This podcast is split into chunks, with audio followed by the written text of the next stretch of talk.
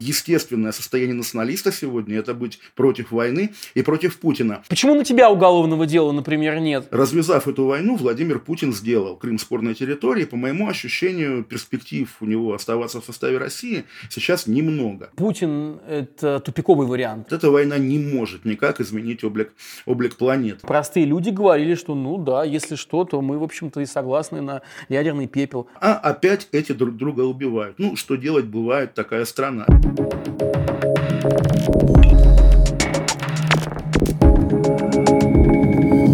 Олег, привет. Привет. Э, несколько лет назад в одном из интервью ты, э, ты назвал себя империалистом. Скажи, пожалуйста, в 23 году какими качествами и убеждениями должен обладать империалист? Ну, очевидно, миролюбием. Собственно, на самом деле, если там, кому-то интересна моя идейная эволюция, лет 10 назад, наверное, у меня была такая низшая точка имперского самоощущения, именно потому, что, думая о... Я вообще как бы себя с юности считаю националистом, думая о максимальной пользе народу, максимальной пользе нации, я, естественно, как и многие в этом поколении, додумался до преимуществ национального государства, которая, конечно, противопоставляется империи всегда. Либо ты, грубо говоря, покоряешь мир, растворяясь, в том числе сам, в каких-то новых сущностях, либо ты оборачиваешься внутрь себя и заботишься только о себе. В тот период, где-то, ну вот, начало десятых, я уже как бы уверенно отвечал на этот вопрос, что да, конечно, надо обращаться к себе. Ну и дальше уже сочетание с какой-то личной судьбой, поскольку я последние сколько, семь лет живу в столице, наверное, самой как бы эффективной, самой э, выживаемой даже сейчас империи, которая на наших глазах, буквально на глазах ныне живущих людей, сумела, может быть, единственной из старых классических империй конвертировать вот то, что было раньше, да, все эти легендарные завоевания в культурную экспансию, потому что, конечно, если мы судим по роли, которую нынешняя Великобритания играет в жизни всех людей, от России до Новой Зеландии, понятно, что империя вот этой сущностной, она остается. И, конечно, мой взгляд человека из России, человека из другой, окей, гораздо менее успешной, менее эффективной, если угодно, империи, да, он ну, вполне описывается как зависть. Поэтому, да, называя себя империалистом, я, естественно, примеряю на себя английский камзол. Мне бы тоже хотелось, и даже сейчас хочется, хотя понимаю, что за последний год перспективы этого стали гораздо ниже, мне бы хотелось, чтобы Россия завоевывала сердца, души, культуры. Но, к сожалению, опять-таки, Владимир Путин немножко поставил нам подножку на этом пути. Я отдаю себе в этом отчет. Ну, давай разберемся все-таки. Ты говоришь националист, ты говоришь империалист, но сейчас мы же видим, насколько, насколько дискредитировали себя эти понятия, их дискредитировали конкретные люди. А, и когда мы говорим империя, мы сразу подразумеваем насилие. Это не мягкая сила, про которую ты сейчас говоришь, и Владимир Путин, и все остальные люди, в том числе на российском телевидении, с которыми ты вместе выступал, это люди, которые, в общем-то, не про мягкую силу говорили, а вполне себе конкретно а, призывали к физическому насилию, да, начиная с, э, там, с печени по асфальту в далеком, если я не ошибаюсь, 2011 году, а, значит, корпоративником э, Великой России, заканчивая вот текущим вторжением в Украину. Все-таки, что такое сейчас националист?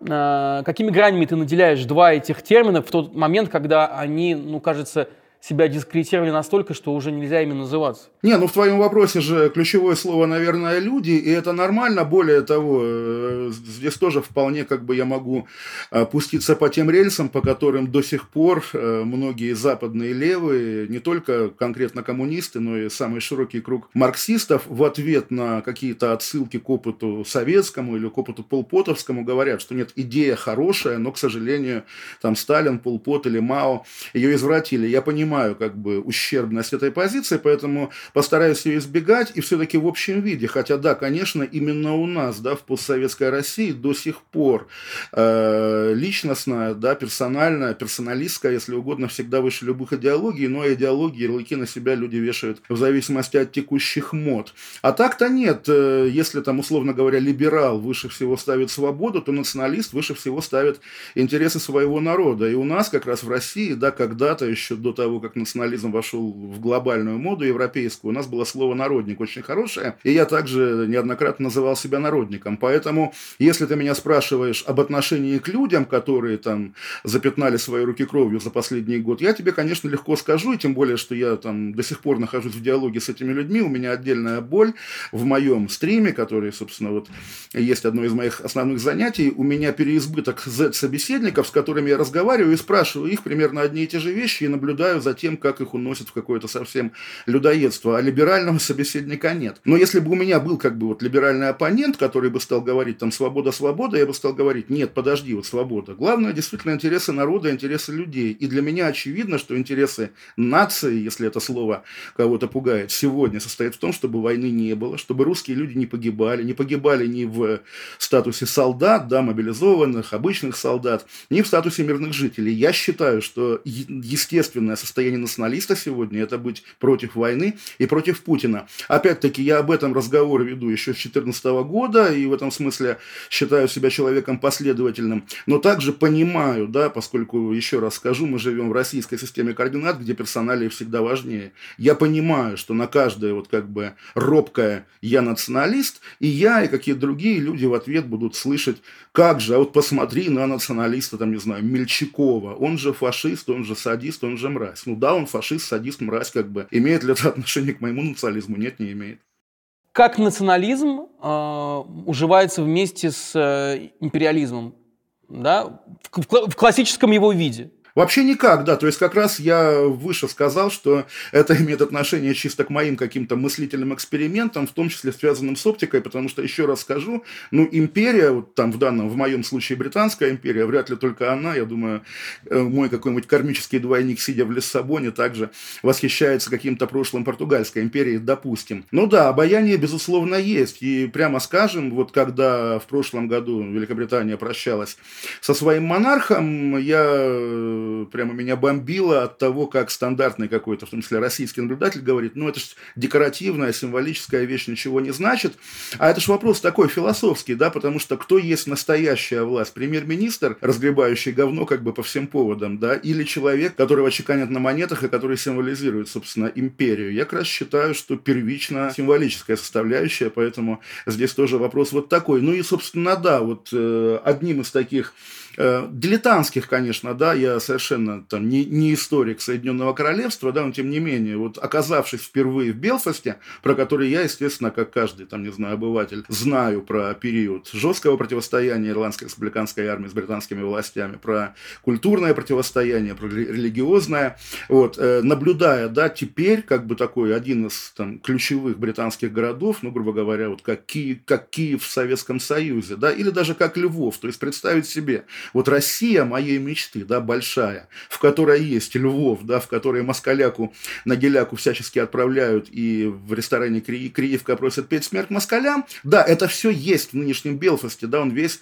разрисован муралами антибританскими, антианглийскими, но он остается одним из, опять же, английских городов. Это вот, собственно, мое еще расскажу такое туристическое впечатление, которым я когда-то делился, но опять-таки, если мне скажут, Олег, а давай убьем даже не нынешние там десятки тысяч людей. Давай убьем одного человека во имя того, чтобы Россия приросла чем-нибудь. Я скажу нет, конечно. И вот, собственно, опыт Крыма, который с поправкой там вот на э, единичные смерти, которые там происходили, да, поэтому вот каждый раз не получается назвать его... Два человека там, кажется, было, да, было убито. Два, два человека, да, ну, собственно, условно говоря, там, в 50 раз меньше, чем в Москве в октябре 93 года, да. По нашим меркам это бескровное присоединение, поэтому как раз вот меня даже сейчас очень напрягает то, что все приговоры в отношении Владимира Путина и российского государства были вынесены давно, да, там, аннексия Крыма – это военное преступление, да, само пересечение границы 24 февраля – военное преступление. Когда ты разбрасываешься этими военными преступлениями налево и направо, то уже тебе же самому будет трудно объяснить, почему Буча какое-то отдельное военное преступление, допустим. Поэтому как раз э, мы там, опять же, живем не первый день, мы знаем, что такое война, есть опыт войн у человечества колоссальный. И как раз я бы призывал соотносить его с тем, что есть сейчас. И да, именно при этом соотнесении Буча будет более как бы при преступным преступлением. Удар по подъезду в Днепропетровске, в Днепре, тоже будет более преступным преступлением. Но само как бы выяснение отношений военным путем, как бы это уже вопрос такой дискуссионный. Ну, бывают войны, была война Ирака и Ирана, допустим. Естественно, там тоже ужасная, но она не разделила жизнь человечества до и после. Собственно, об этом также я думаю. Сейчас Россия уничтожает Украину, и есть признаки военных преступлений, которые совершает российское командование, российские военные, военно-политическое руководство, Путин. А вот при всем при этом, да, при всем при том, что ты сказал про Ирак и Иран, ты видишь ситуацию, при которой в ближайшие, ближайшие там, десятилетия Россия и Украина смогут восстановить какие-то отношения, если Россия сохранится как государстве или и, и Украина, соответственно, тоже? Ну, наверное, не вижу, или, по крайней мере, тоже такой заезженный пример. Вот есть Сербия и Хорватия, которые не сказать, что дружат, прямо скажем, и совсем не дружат.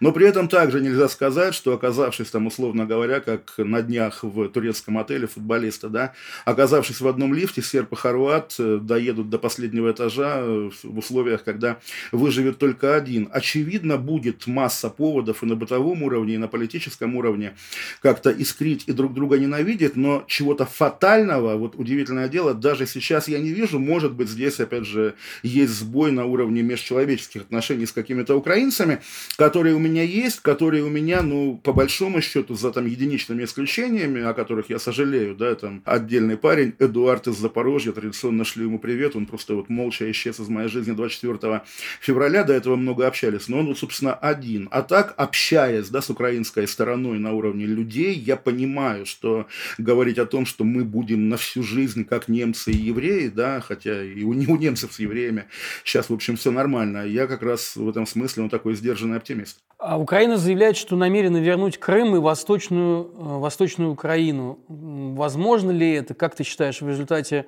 и в результате каких событий это возможно? Ну, очевидно, в результате военного поражения России, то есть, ну, на самом деле, я думаю, да, в романтических мечтах каких-то вот политических украинцев нет ничего как бы ужасного в том, что они кроваво, яростно, с потерями человеческими отво- отвоевывают Крым. Если это будет, я считаю это трагедией, да, безусловно, потому что война в Крыму – это то, чего не было в 2014 году, и если Украина будет его отвоевывать кроваво и с потерями, это уже будет историческая ответственность на ней, да. Так-то судьбу Крыма, очевидно, очевидно, она стала гораздо более спорной, чем была до войны.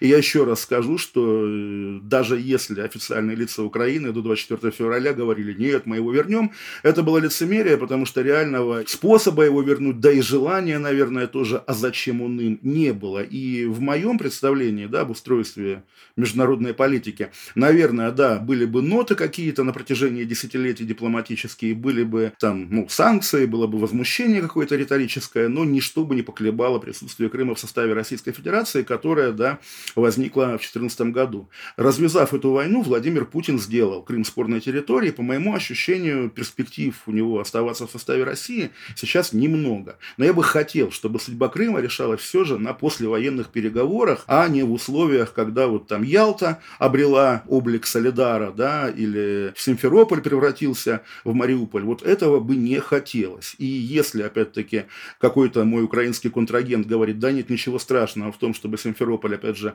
оказался в руинах, я, понимая, что разговариваю с гражданином страны жертвы агрессора, также понимаю, что и в нем, и в жертве тоже живет людоед. Людоед, в общем, живет много в ком, и от э, паспорта это не зависит. Скажи, пожалуйста, как ты видишь себе поражение э, России? Что будет происходить? Какие события будут происходить э, в России, если этот сценарий вероятен? Давай обрисуем эту картину, да, нарисуем ее. Что, что будет происходить с нашей страной, сохранится ли она, какая это будет страна, а, кто будет у нее лидеры, кто будет в руководстве, будет ли вообще руководство. Ретроспективно оглядываясь на прошедший год, я тоже отдаю себе отчет, что и меня захватила вот эта волна, да, а какая будет, будет ли вообще Россия, да, как она распадется, там и все такое. Но, наверное, это травма, которую нам нанес даже не, ну, у нас нет, нет с тобой, да, у нашего поколения опыта Второй мировой войны, у нас есть опыт дедовоевальской идеологии Владимира Путина, которая как бы свела всю мировую историю к четырем годам из жизни Советского Союза. И поэтому поражение в войне у нас автоматически приравнивается приравнивается к безоговорочной капитуляции нацистской Германии, самоубийству Гитлера, оккупационным зонам и так далее, и так далее. Проигранных войн было много, да, и вот мы разговариваем, не знаю, когда выйдет наша беседа, сегодня 15 февраля, день окончания присутствия советских войск в Афганистане. Тоже ведь проигранная война, которая, ну, наверное, как-то опосредованно повлияла на крушение Советского Союза потом, но, может быть, и не повлияла. Вьетнам уж точно на судьбу США не повлиял, США как стояли, так и стоят. Там Крымская война, в которой Россия проиграла, но... Или те же Иран-Ирак, в которой непонятно, кто победил, но обе стороны объявили себя победителями. Я представляю себе, вот вдруг, да, то есть ты спрашиваешь, э, что есть поражение? Ну, наверное, отвод российских войск даже на линию 24 февраля, потому что, откровенно говоря, даже сейчас, когда у них э, в коллективном сердце ощущение тотальной своей правоты, я не думаю, что многие украинцы всерьез там закрывают глаза и мечтают о том, как город Донецк станет, станет снова украинским городом, потому что это там, и головная боль, и деньги, и все на свете, да, гораздо больше других насущных, насущных потребностей. Но также я представляю себе, как после вот этого поражения Владимир Путин в Лужниках или в бункере или где угодно, обращаясь к народу абсолютно искренне даже, и люди, которые его слушают, также с ним согласны, говорит, что вот видите, господа, да, там соотечественники, мы воевали против всего Запада коллективного, у нас был риск падения, крушения государственности,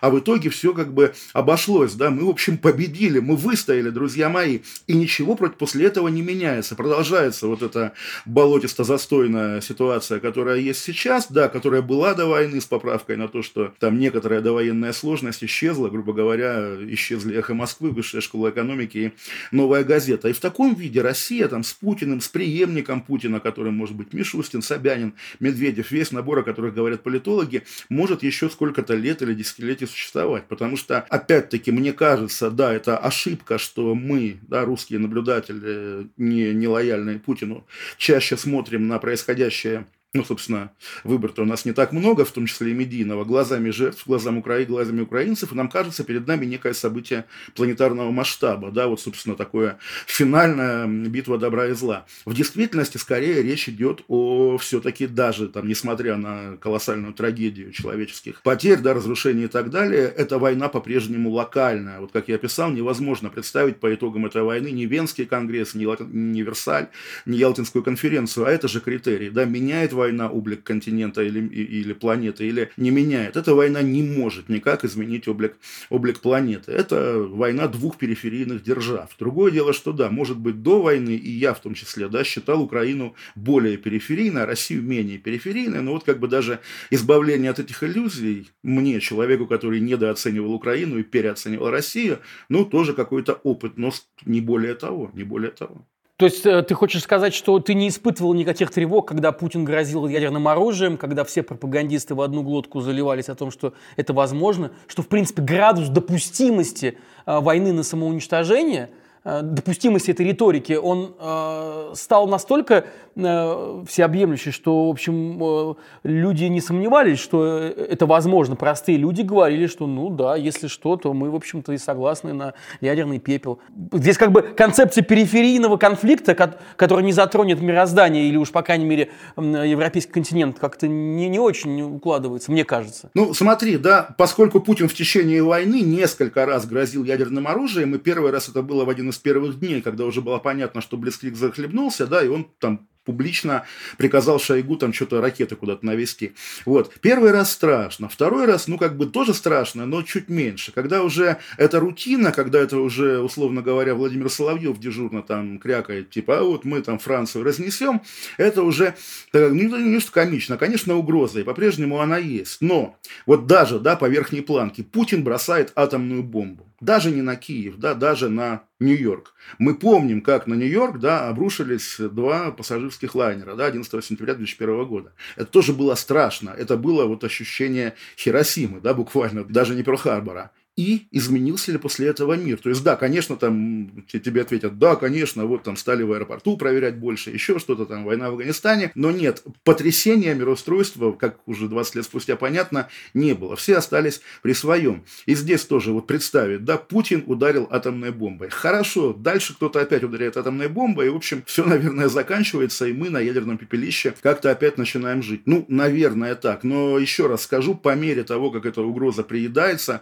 рутинизируется, активизируется. Тут гораздо больше, может быть, это психологическая защита, да, там, наша, моя, но начинаешь верить. Да наверняка у них эти ракеты уже там все ржавые, распиленные, проданные и так далее, и чем больше риторики, тем меньше, тем меньше реальной угрозы.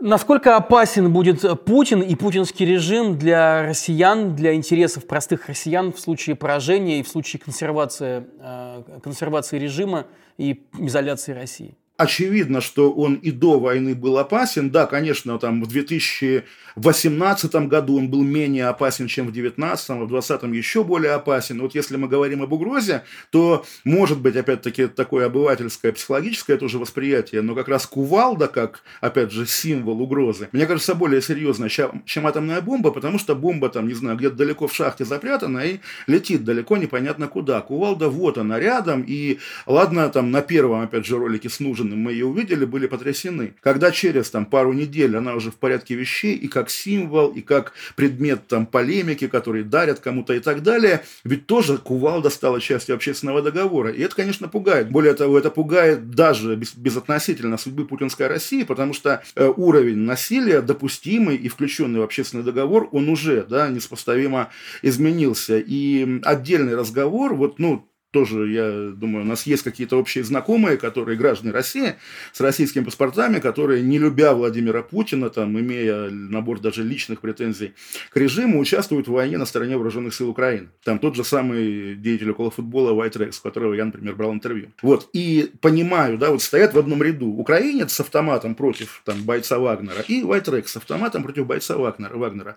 Украинец защищает свою родину. А москвич с автоматом, который в украинских вооруженных силах, он уже ведет гражданскую войну. И гражданская война, сочетание там, этой ненависти всех против всех с опытом стрельбы буквально, да, и не только стрельбы, оно может, да, может привести уже к неконтролируемой воронке насилия, которая, будучи сосредоточенной внутри российских границ, вообще не станет никаким новостным поводом для остального западного мира. А опять эти друг друга убивают. Ну, что делать, бывает такая страна. Этого я боюсь сильнее, чем вот какого-то финального апокалипсиса.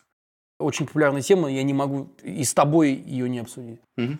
А, насколько вероятен сценарий, при котором элиты все-таки договариваются с э, каким-то там гражданским обществом, остатками или, может быть, интеллигенцией, и решают, что все-таки Путин – это тупиковый вариант, да, примерно как вот получилось с Милошевичем в Югославии, ну там Милошевич проиграл на честных выборах, да, и оппозиция его, придя к власти, просто сдала международный трибунал. А насколько у нас может быть такой сценарий, насколько он вероятен, что Путина и ответственных за, а, за эту войну, за преступления против, против, против человечности а, будут судить?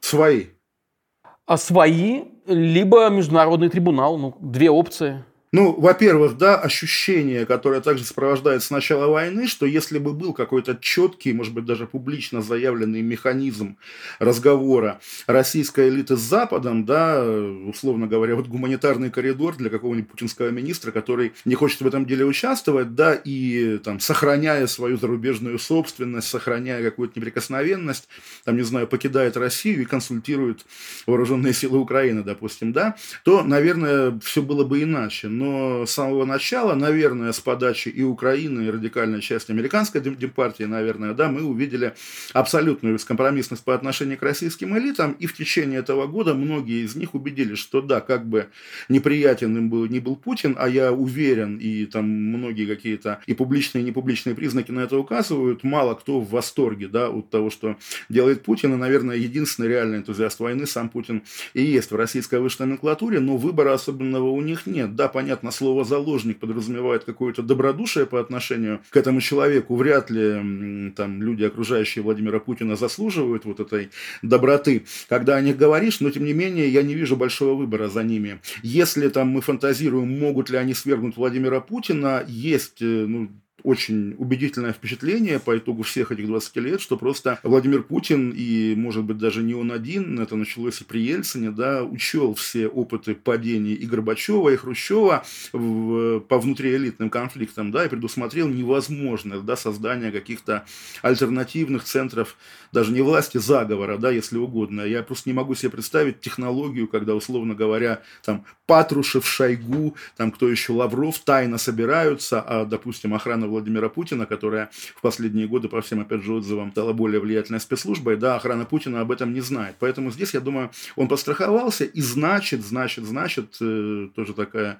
наивная политология, ближайшая развилка, ближайшая поворотная точка в судьбе российского государства – это физическая смерть Владимира Путина, как бы это унизительно не звучало для, для всех, я думаю. Но вот ты спросил же про гражданское общество, и я, в общем, не произнес это слово, отвечая на вопрос, ровно потому, что я полагаю, что в российской элите, в том числе в среде, там, не знаю, критиков Владимира Путина, в оппозиции так называемой, я думаю, нет людей, которые всерьез бы относились к народу, гражданскому обществу как к субъекту. И понятно, что любые переговоры, разговоры о будущем постпутинской России будут э, вестись с минимальным учетом мнения народа. Поэтому здесь как раз я также скептически к этому отношусь. Ты сказал, что он подстраховался, учел опыт э, там, Горбачевского отстранения, да, значит, с этой поездкой на Форос, наверное, и так далее. Как именно он подстраховался? Как ты себе видишь, ну, помимо вот этого длинного стола, когда он э, э даже на физическую дистанцию, на большую, э, никого к себе не подпускает, как, как, как еще выглядит э, э, эта подстраховка, вот это, эти механизмы? Ты знаешь, для меня это настолько загадка, что рассуждая об этом, я в какой-то момент абсолютно неиронично стал думать, может быть, действительно входной билет на какие-то должности есть э, специально изготавливаемый компромат да, на очередного назначенца. То есть, грубо говоря, человека делают министром, и для этого он должен, там, не знаю, трахнуть ребенка на камеру, допустим, или убить кого-нибудь. Не удивлюсь, потому что вот ощущение этой круговой поруки, которая также и до войны всегда было, то есть представить себе себе, да, как, собственно, мы еще помним в 90-е, да, условно говоря, откровенное интервью отставника, да, там Коржаков пишет книгу о нравах в окружении Бориса Николаевича Ельцина. Представить такое в окружении Владимира Путина невозможно. Вот уходят от него какие-то люди, причем не только на синекуры а, в госкорпорациях, но и просто в никуда, да, есть какой-то набор имен, который, правда, я уже тоже сам не вспомню, вот, ну, куда-то они пропадают, и там Чубайс, да, вот казалось, когда казалось бы, где интервью Чубайса, где мемуары Чубайса, нету, потому что, ну, наверное, он, он рад бы что-то рассказать, но он понимает, что если он это расскажет, то завтра на него, там, не знаю, кирпич упадет, или, опять-таки, по телевизору покажут какое-нибудь страшное видео про него. Не знаю, но вот ощущение такое, буквально какой-то смертельной угрозы. Ты знаешь, ты сказал про Чубайса, а я сразу вспомнил про Невзорова. У меня какая-то такая сработала ассоциация. Просто Невзоров тоже один раз говорил, э, когда его спрашивали, что ж ты работаешь э, доверенным лицом Путина на выборах, когда уже было понятно, что Путин злодей, да, самый настоящий злодей. Э, и почему же ты пошел к нему работать? Он говорит, я выполнял какое-то там обещание. Вот это ощущение того, что люди, никогда близкие к Путину, имеют особую ответственность да, перед ним, и уходя, они должны держать рот на замке – есть ли у тебя какие-то соображения по этому поводу? Да, да, да, да, буквально так я и говорю, что как будто бы, да, там либо угроза смерти, которую ну, мы не раз наблюдали, там, условно говоря, даже на примере Скрипаля, или, если говорить, говорить об уровне Невзорова, тоже вот недооцененная фигура, над которой и я при жизни смеялся, когда он на Лепре рассказывал какие-то байки из Петербурга 90-х, Запольский, да, но ведь реально же, наверное, убили человека, и, наверное, люди это понимают. Более того, до сих пор не осталось необъясненное, хотя в наших условиях условиях это никого не удивляет, то, что происходит некая ЧП, и как бы всем через два дня уже плевать. Да, серия смертей топ-менеджеров Газпромбанка, еще каких-то топливных корпораций. Mm-hmm. Что да. это было, когда стандартная какая-то прямо шаблон, человек убивает свою семью и кончает с собой, да, один, другой, как так, почему все одинаково? Тоже есть ощущение, что какая-то команда чистильщиков ходит, и если мы об этом говорим, вот даже, ну понятно, мы люди маленькие, да, но все равно мороз по коже. Я думаю, чем выше ты в иерархии корпоративной, государственной, в чиновничьей, в силовой. Э, вот буквально на днях тоже покончил с собой бывший начальник, там уволенный месяц назад, начальник центра Э. Точно покончил или его убили? Я думаю, в их кругу набор вот того, что можно считать городскими легендами, он вполне как бы служит таким вполне серьезным фактором. Я должен это подписать, иначе буквально там и меня, и мою семью убьют. Легко вообще-то, вот легко. Хотя я понимаю, как это уже звучит, как какой-то фильм категории Б. Но мы живем в фильме категории Б вполне вполне уже не первый да. год. Ну, давай вспомним тогда и серию странных смертей российских дипломатов, которая э, если я не ошибаюсь, разразилась вскоре после допингового скандала. Не знаю, какая есть ли связь здесь, никто не может сейчас сказать, но тем не менее это так, так совпало, да? Вот, а, когда они то падали с лестниц, то, значит, странные какие-то смерти, сердечные приступы, а потом смерть Лисина, да? Он, конечно, не дипломат, но тоже... Э, ну, фигура, очень... конечно, фигура. Да, тоже фигура. Вот. И знаешь, вот э, а если от этого перебросить мостик на уровень публичных персон, но не, не государственного уровня, когда государство подключает репрессивную машину и начинает заниматься, по сути, как бы террором. Да? А, заводит уголовные дела на того же Невзорова, заводит уголовное дело на Илью Красильщика, э, значит, объявляет иноагентами каких-то э, э, людей. И, причем выборка довольно, довольно любопытная. Там есть как и суперизвестные персонажи, там, Земфира, э, так и не очень. И как действует логика вот этого избирательного такого, да, ну не наказания, а э, порицание со стороны путинского режима. Да, вот как бы не убили, но уголовное дело возбудили или на агентом назвали. Но почему именно в отношении этих людей там, да, а, а не, э, например, условно говоря, там Земфира была одной из самых ярких э, критиков, да, то есть она сказала мало, но сказала э, очень к месту и, и в точку, и сказала уже давно. Пугачева давно высказалась, да, но ее никак, э, в общем... Пугачева не иноагент, да. Угу. Не на агент, Галки, а Галкин иноагент, а Галкин хотя, в общем, да. хотя их вес в обществе, в общем, он сравнительно одинаковый, да, да, и, да. Э, репутация. Как, как ты себе объясняешь вот эту избирательность? Почему на тебя уголовного дела, например, нет?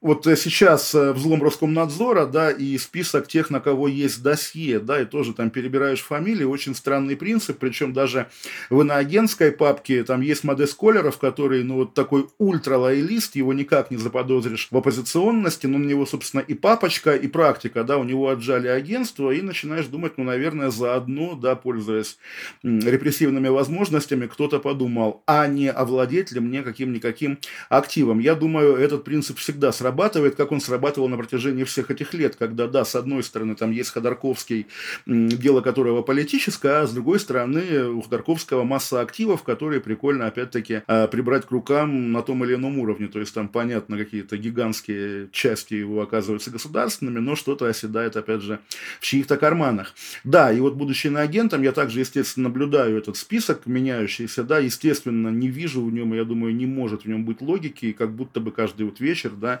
непонятный чиновник, может быть в Минюсте, может быть в АП, может быть в ФСБ, в Совбезе сидит и просто вспоминает имена, вот Панасенкова, да, условно, видел сегодня утром по Ютубу, да, подумал, а впишу-ка я Панасенкова, допустим. Но, во-первых, да, вот и ты произнес эти имена, э, заочный приговор по Невзорову, заочный приговор по Белоцерковской, заочное уголовное дело по Красильщику, это, ну, что такое, человек сидит там, не знаю где, в Италии, да, и ему, в общем, даже не просто пофигу, да, есть у него уголовное дело или нет, а ему приятно быть вот таким маркированным врагом российского государства, хотя вот там та же Ника Белоцерковская, но не была никогда, да, фигурой политической, ее делают, да, причем так старательно, э, сознательно российские власти. Но это действительно вот такой разговор развлекательный, да, как Красильщик постоянно у себя в соцсетях шутит, почему он до сих пор не иноагент, да, как Ди Каприо Оскара не получил. Ты понимаешь, да, что живя в России, делаясь иноагентом, ты э, по щелчку оказываешься изгоем, который там и работать возможности лишен, там и э, обречен таскать какие-то бумаги, с деньгами сложнее и так далее, и так далее. Разница есть. А отматывая пленку на два года назад, когда было отравление Навального, и когда Bellingcat э, выяснил еще набор как бы персон, которые подвергались отравлению, там же такая же хаотичная логика, да, когда через запятую идут и поэт Дмитрий Быков, и, допустим, вполне лояльный Кремлю политик Никита Исаев, которого убили, и по поводу которого как раз я помню эту полемику, когда Леонид Волков договорился до того, что просто Исаев там одного возраста с Навальным одного роста, как бы вот одного типажа, на нем тестировали яд, потому что даже для, вот опять же, приверженцев этой вождистской системы координат довольно невыносимо считать, да, что вот единственный неповторимый Навальный оказывается помещен вот в этот ряд надерганных действительно произвольно, произвольно персон. Наверное, да, наверное, это вот, вот как когда-то говорили, что власть в России единственный европеец, да, это там еще с дореволюционных времен разговор. Я как раз подумал, что ведь э, маньяк, да, серийный серийный убийца, это что же такая очень западная история, да, Джек-потрошитель. Вот да, быть единственным европейцем в России, это быть главным маньяком. И маньяк, как он выбирает жертв, а не как, он, он сумасшедший. Вот, собственно, в этом дело. Ты э, в очень э, интересной ситуации лично находишься, да? Тебя навальнисты включили в э, список разжигателей войны, Минюст тебя добавил в список иноагентов, Украина внесла тебя тоже в санкционные списки. Да, я все-таки хотел спросить, вот возвращаясь к наш, началу нашего разговора, когда мы с тобой говорили про э, э, национализм, про э, твое, твое индивидуальное толкование э, имперскости, империализма. Э, ты сам ощущаешь ответственность, э, и как ты ее характеризовал бы, свою ответственность за э, происходящее сейчас в нашей стране, происходящее в Украине, то, что делает Россия в Украине. Э, это разговор, конечно, о коллективной ответственности. Э, можешь сказать, как ты к ней относишься, э, и сказать, Насколько ты ее ощущаешь? Ну, коллективную ответственность отношусь плохо. Я считаю ее одним из таких столпов тоталитаризма. Надеюсь, что современному миру хватит э, там и разума, и ответственности избегать вот этого расширенного толкования вины. Здесь вопросов нет. Вижу ли я свою ответственность? Как бы с одной стороны, наверное, да, там можно выискивать какие-то слова. С другой стороны, даже если вот там, если бы у меня их не было, да, но если бы у меня были слова «а давайте убьем миллион украинцев», украинцев, я думаю, даже в этом случае не было бы оснований подтягивать меня или кого-то еще к персональной обсессии Владимира Путина и его персональному решению. Как раз, я думаю, человека более заинтересованного в том, чтобы размазать свою, да, свою преступную вину на как можно более широкий круг людей, более заинтересованного в этом человека нет. И недаром он э, все свое окружение, допустим, да, вот на том самом Собезе перед войной подтягивает к тому, чтобы они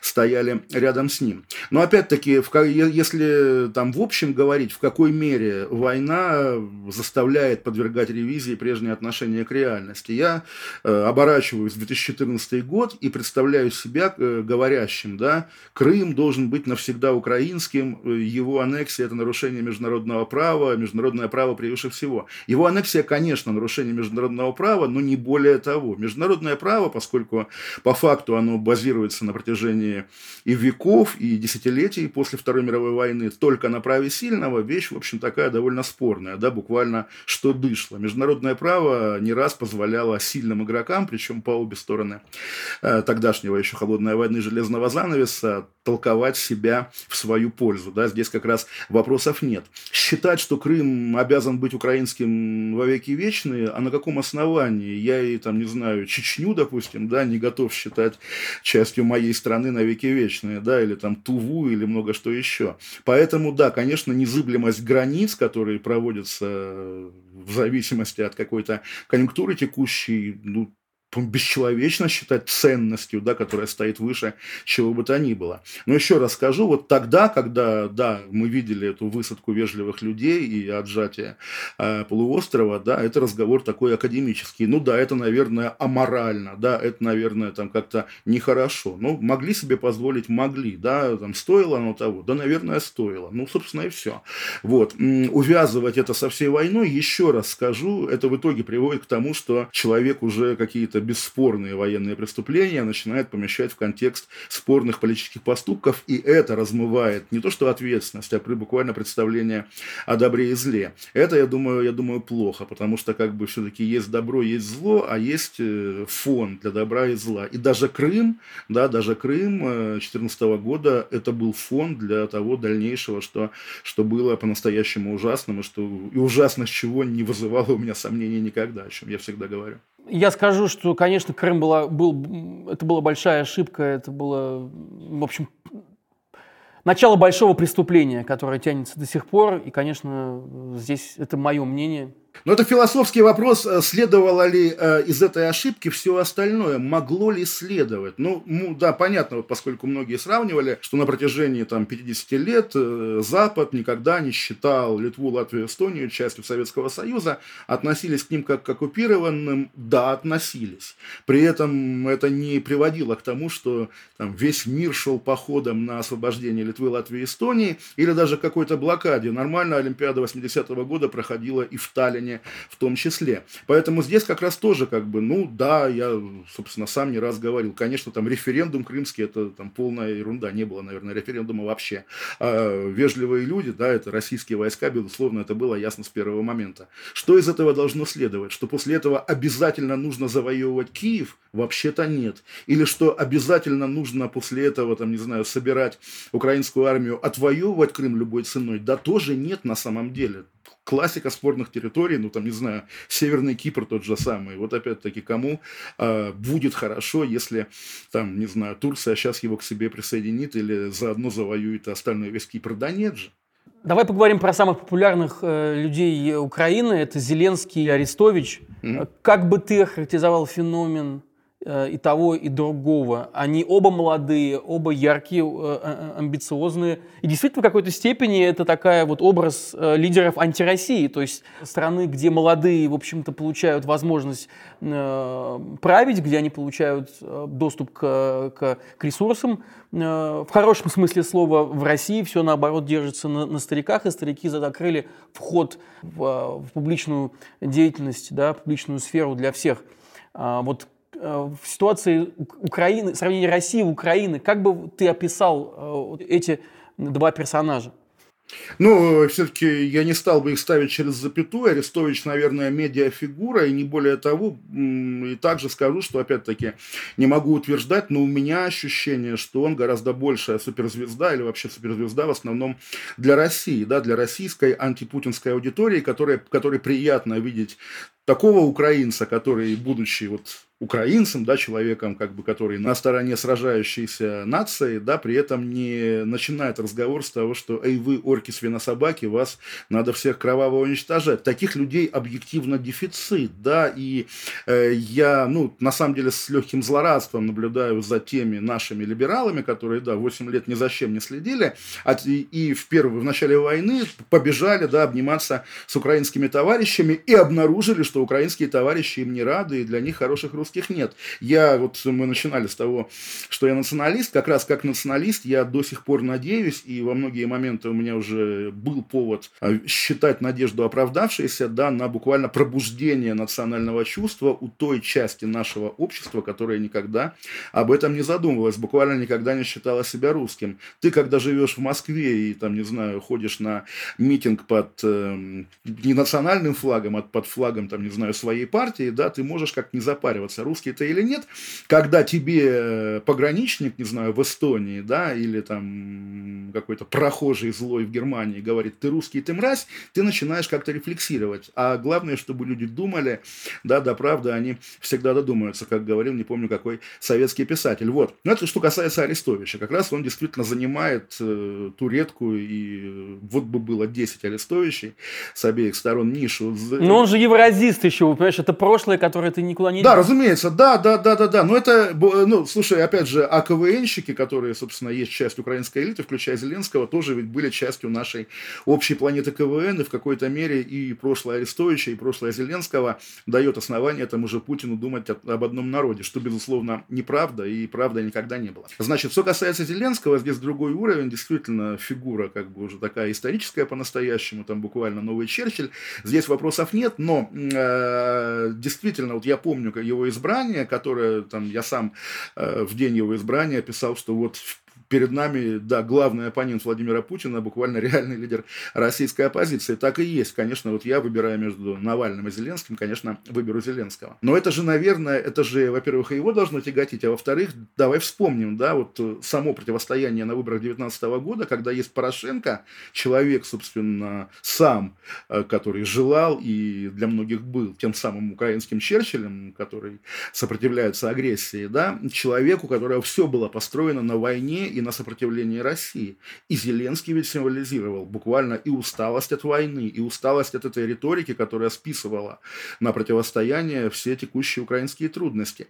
И Опять же, вот прямо скажу, что если бы Владимира Путина не переклинило год назад, да, э, ни в какой там хитрый план уже нет повода верить точно, и если бы так продолжалось все, то, наверное, Зеленский бы там спустя сколько лет, когда у нас 24-й год выборы очередные, проиграл бы выборы еще какому-нибудь умеренному политику. Ну, не Медведчуку, конечно, но потому что не знаю кому. И еще, и еще. И через там пару поколений, да, без войны, уже бы многие вопросы, включая Крым, на самом деле, как-то ушли бы в шов, э, уступив более каким-то спокойным вещам. Я думаю так, может быть, это моя, опять же, русская иллюзия, да, русская ошибка, но ощущение такое, да, что и Владимира Зеленского вот этой, как бы, скалой, да, из блокбастера какого-то сделал также Владимир Путин, да, так бы Зеленский, ну, наверное, ушел бы, там, не сумев поднять украинскую экономику, не сумев там еще что-то сделать, провести реформы, ну, да, вот как бы был КВНщик президентом. Теперь он легенда, как бы, да, благодаря, опять-таки, Владимиру Путину.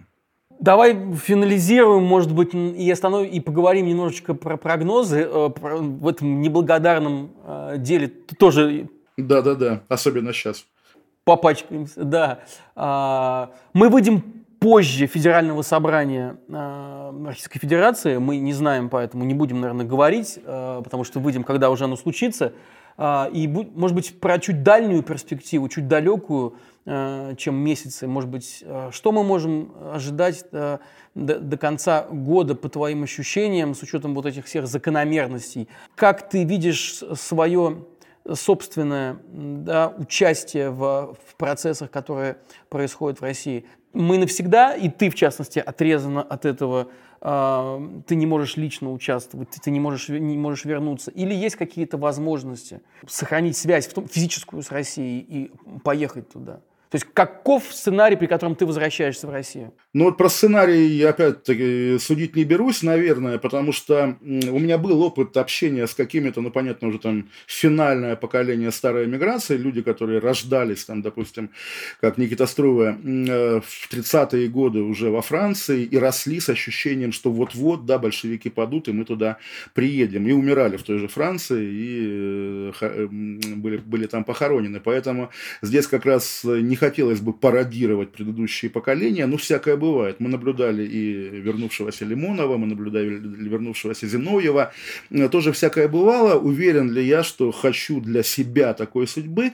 Не думаю на самом деле. Сейчас вот как бы война меня, может быть, загнала в резервацию, поскольку, да, ты перечисляя списки, в которые я включен, э, ты начал об этом говорить, я закончу. Есть э, не очень большая аудитория, которая не приемлет ни того, ни другого, ни третьего, ни четвертого четвертого списка, я на эту аудиторию надеюсь в своей как бы профессиональной деятельности, и как бы вот наши отношения в течение этого года сложились, и меня, прямо скажем, устраивают, тьфу-тьфу-тьфу, мои читатели, зрители моих стримов, ну, собственно, э, чего же более хотеть, как говорится, очень многим людям сегодня хуже. Что касается, вот, да, дальней перспективы вообще, как раз э, я боюсь, да, что есть у нас, вот как у, там, не знаю, даже не граждан, а как у кинозрителей, да, или там читателей какого-то триллера, всегда ощущение, что вот все упирается в развязку, такую яркую, сильную и окончательную. А самое ведь ужасное, когда, собственно, и война, да, как вот было в 14-22 году, там формально идет, на самом деле, ну, стреляют на линии соприкосновения, да, и как бы ну, там бывало и хуже, да, там зацвела зеленка, пошли наступать, заморозила почву, опять пошли наступать, началась распутиться, остановились и так из года в год. Ну вот как шли чеченские войны, которые, когда дата окончания Второй Чеченской войны, а черт ее знает, где-то там потерялась в нулевых годах, и дальше уже тоже вопрос философский, а Чечня после войны, это как бы мирная Чечня или нет? Нет. Я на самом деле боюсь вот этого открытого финала, который приведет к тому, что и в 2035 году там, мы или там другие собеседники будут говорить, ожидается выступление Владимира Путина, чего нам ждать от него? А вот ничего, ничего. И вот как раз в этом ничего и страх, и надежда. За всю твою профессиональную деятельность, карьеру э, у тебя сложилась э, репутация и имидж э, человека, журналиста, который э, с точки зрения внешнего наблюдателя, да, то есть не, не, не твоего супер близкого круга, иногда делает совершенно резкие э, развороты. Да, э, будучи там сначала в, в одной компании с Координационным советом оппозиции, через какое-то время э, делает разворот и уходит э, на эфиры центрального телевидения к таким оголтелым пропагандистам там, или будучи там, стоя на каких-то либеральных позициях, вдруг говорит про Крым как о том, что, в общем-то, правильно и необходимо и неизбежно. Или еще там давняя история, э, твой э, конфликт э, заочный с Анной Политковской, когда Анна Политковская писала про, помнишь, рядового Сычева э, об издевательствах над ним, а ты выступил с, с материалом, что э, ну, сам, мол, виноват. Поправь, если я... Вот ты, ты, ты знаешь, в этой ситуации я Политковскую не помню. У меня с ней был конфликт по поводу убийц Холодова, который, может быть, не убийца, вот это помню. Вот, но в целом, да, как бы обобщая, э, ты как бы даже... Ну вот я обобщу, а ты, mm-hmm, а ты продолжи. Да. Вот э, ощущение, что в какие-то моменты, на, набирая э, действительно большое влияние, репутацию, авторитет среди большого, широкого круга, ты какой-то момент делал совершенно резкий поворот, разворот, и э, просто терял тех, с кем ты э, сдружился, с кем, с кем ты начал общаться, кто в тебя верил э, и кто тебя ценил как журналиста. И э, возникал такой вопрос, э, в том числе и у меня в какой-то момент, а зачем? Э, да, то есть понятно, что ты не политический деятель, но как бы вот э, то доверие, которое ты профессионально к себе накопил, э, расходовал его, как мне кажется, не всегда э, профессионально. Э, вот Зачем ты это делал? Ты, ты рефлексируешь ли ты на эту тему вот сейчас, когда ты перечисляя вот те все черные списки, в которых ты попал, ты сам же сказал, что ты оказался как бы в загоне, то есть в очень каком-то таком маленьком закрытом пространстве. А, я не хочу сказать, что там изгой или маргинал, нет, ни в коем случае, но что-то, а, тень вот этого присутствует, хотя, опять же, перенесемся на 10-15 лет назад, ты был суперзвездой. Ну, смотри, я, во-первых, не спорю с изгоем и маргиналом абсолютно искренне, да, и считаю, что в нынешних условиях это не худшая роль. Особенно маргинала. Изгой, ладно, это как бы совсем клеймо. Надеюсь, удается его избегать. В целом, опять-таки, я не хочу, чтобы это прозвучало как какое-то зазнайство по отношению к тем коллегам или бывшим коллегам, если они так считают, которые там сегодня э, занимаются тяжелым репортерским трудом, там умирают на работе, не спят ночами и так далее, и так далее. Но велик соблазн мне называть себя, себя последним журналистом, вот с какой точки зрения. Уже упомянутый в нашей беседе Невзоров, я помню, в моем детстве было его интервью, которое я запомнил именно как вот тогдашний, самый, может быть, успешный телевизионный журналист, э, называя свою профессию разбойничей, сказал, и я это принял как истину и до сих пор так считаем, что журналист тот, кто должен в доме повешенного говорить о веревке.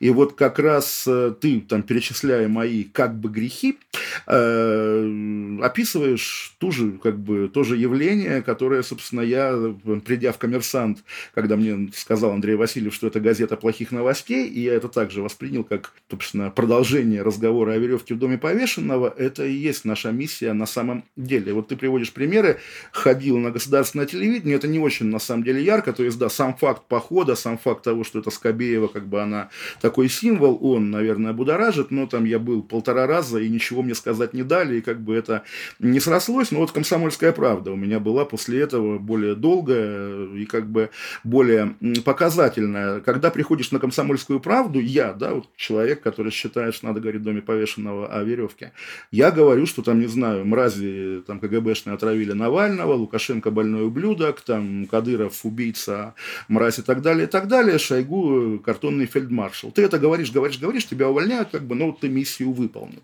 Когда я прихожу на «Эхо Москвы», говорить о том, что, там, не знаю, свободу Навальному, там, Лукашенко больной ублюдок и так далее, это, в общем, банально. Там очередь из Евгения Марковны стоит, да, поэтому не надо говорить, надо говорить то, что неприятно или не принято говорить в этой среде. Поэтому, соответственно, вот на «Эхе» я еще там до войны Бунтмана спрашивал, значит, где вы были 8 лет, и на этом, собственно, мое эхо закончилось. Мы привыкли просто в наше время, опять же, в тусовочное, когда вот то, что тоже было в разговоре, когда личности важнее идей, что даже желая сохранять верность профессии и менять мир к лучшему, журналист в итоге примыкает к какой-то там партии, группировке, армии, там и все такое, превращается в часть среды. И ты прекрасно уже знаешь, чего ждать от Иванова, чего ждать от Петрова, чего ждать от Сидорова. Даже если он на стороне добра, но как бы он э, абсолютно вот такой, такая часть этой армии. Я всегда хотел этого, этого избегать. Может быть, это играло со мной злую шутку, может быть, со мной злую шутку играл и Paywall, потому что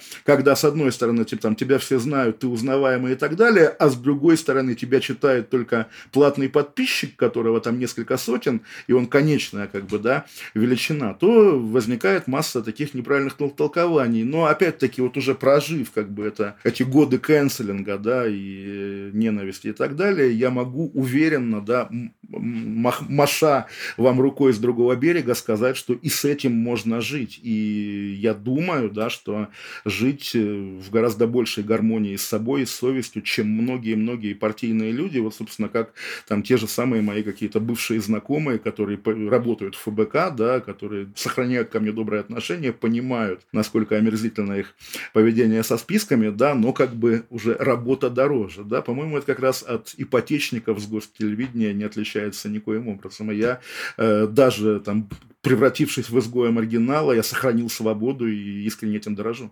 Как бы ты э, сформулировал главную ценность и принцип, которым ты следуешь в жизни и в профессии? Когда-то у меня была совсем такая примитивная формула «деньги, слава и жить по совести». И вот давай я ее просто повторю, потому что, как бы она не героически не звучала, но, наверное, ну, в, если как-то радикальнее, то кала не есть, да, и как бы это вроде бы и просто, но почему-то, опять-таки, мы наблюдаем разных людей, которые вот чуть-чуть норму съедают. Я действительно избегаю сознательно, и для меня это там одна из маний, может быть, да, там, не дай бог, твой какой-нибудь ретвит сочтут заказным, допустим. Я вот этого прям боюсь, да, потому что наблюдаю, как как раз вот этот жанр съел массу моих, в том числе бывших знакомых, там типа Максима Кононенко. Я действительно боюсь э, быть ангажированным, то есть понимая, что в глазах многих я и так давно глубоко, да, но как бы мне... Да, в глазах многих ты, ты, ты, ты как раз его ешь в глазах многих, и как ты э, вот э, ассоциируешь, да, себя вот с, э, с этим общественным мнением, которое тебя, в общем-то, считает... Не, я, я серьезно говорю, что мне было бы, конечно, приятнее, конечно, комфортнее, если бы эти многие меня меня любили. Но опять-таки с годами я понял, что это невозможно, и э, значит, ограничиваюсь тем, что главное, что я понимаю, что вот это мое высказывание, там, какое-то очередное, вот даже в нашей беседе, спорное, там, неправильное, какое угодно, но оно мое, оно как бы личное, да, и нет такой инстанции, которая могла бы мне его продиктовать. Сейчас как бы такой инстанции нету в принципе, поскольку вот я весь на виду, да, у меня зарплата вполне такая такая публичная, прозрачная, состоящая из подписок на мой платный телеграм-канал. Когда такая инстанция была, ну вот у меня ощущение, что никогда. То есть, да, главный редактор всегда там Андрей Васильев, Дмитрий Альшанский, там кто еще был, Валерий Фадеев когда-то, но в меньшей степени, э, Глеб Павловский, кстати говоря. Вот я всегда предпочитал, чтобы вот э, отношения с внешним как бы миром, да, в медиа ограничивались контактом, там, с Горкин покойный, последнее, что было, контактом с главным редактором, который, опять-таки, скорее твоей крови, нежели представитель внешней силы. Ну, собственно, вот это скорее такой карьерный совет. У вас же, собственно, не знаю, есть или был Муратов, но вполне такая же фигура, которая как бы вот отцовская фигура в журналистике, она всегда должна быть. Да, ты прав. Э, такая, такие фигуры есть, и надеюсь, что мы их э, сможем увидеть, э, потому что многие из них остались в России. Эм, и предлагаю тебе, тут такая у нас традиция появляется, когда мы с нашими гостями договариваемся о встрече э, через там, 2, 3 э, или 5 лет э, где-то по выбору нашего гостя, и место, время назначаешь ты, собственно говоря. Скажи, где это будет, и мы постараемся. Конкретный год? Э, конкретный год и конкретное место. Ну, можно даже сказать месяц конкретного года и конкретное место. Давай, вот мне сейчас 43 года, давай э, не очень амбициозно, но и не очень близко, чтобы мне было 50, день моего рождения, 17 июня, могила 2030 года, могила Канта, город Кенигсберг. Отлично. Твой родной город. Договорились. Да, мой родной город. Спасибо, дорогой. Спасибо. Спасибо.